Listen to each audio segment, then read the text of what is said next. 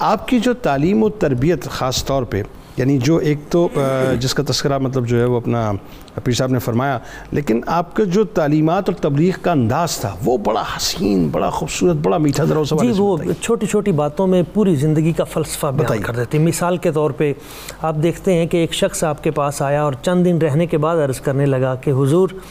آپ مہربانی فرماتے ہوئے مجھے اسم اعظم عطا کر دیں ہاں۔ قرآن مجید میں ایک لفظ ہے اسے پڑھ کے جو دعا کریں تو قبول ہو جاتی اللہ تو آپ نے آپ کے پاس چھڑی تھی آپ نے اس کے پیٹ پہ ماری اور فرمایا کہ اسے حرام سے پاک کر لے قرآن کا جو بھی لفظ پڑے گا وہی اسم اعظم سبحان اللہ اب آپ دیکھیں یعنی یہ قطع کلام کی معذرت سرکار علیہ السلام کی ہاں۔ اس حدیث اس حدیث پاک حضرت معاذ رضی اللہ تعالیٰ عنہ والی کہ اگر آپ یہ کر لیتے ہیں تو پھر ہر چیز پاک یہ بنیاد ہے اور پھر اپنے مریدوں کی تربیت یوں بھی فرماتے تھے ایک مرتبہ آپ جب حج سے تشریف لائے تو یہاں ساہیوال میں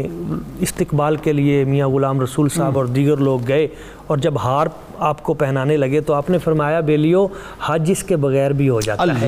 یعنی ریاکاری اور ان چیزوں سے شدید آپ تھے اپنا نام اشتہار میں اس کو برداشت نہیں کرتے تھے یعنی یہ عاجزی کی انتہا انکسار کی انتہا اور تربیت دیکھیں وہ بھی ساتھ آپ کے ساتھ سفر میں سوار ہو گئے ریل میں رستے میں آ رہے ہیں تو آپ نے پوچھا کہ میاں صاحب آپ کے پاس جو ٹکٹ ہے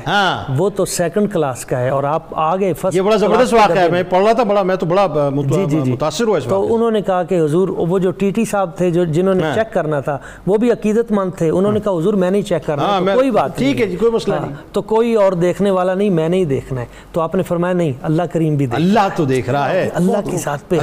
ہر بات میں سے توجہ اللہ اچھا ایک اور بات جو خاص طور پہ پروٹوکولز کے قائل نہیں تھے جیسا آپ مطلب نے بالکل نارملی یہاں تو آج صورت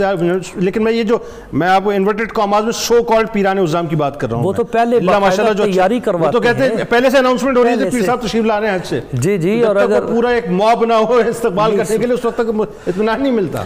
آپ توجہ اللہ یوں کرواتے تھے کہ آپ آپ کی تعلیمات میں یہ چیز ہے کہ آپ قبلہ رخ کا بڑا خیال رکھتے تھے آپ فرماتے تھے کہ نالین اتارنے قبلہ رخ رکھیں اچھا مسواک رکھنی ہے قبلہ رخ رکھیں اللہ لوٹا ہے قبلہ رخ رکھیں کیوں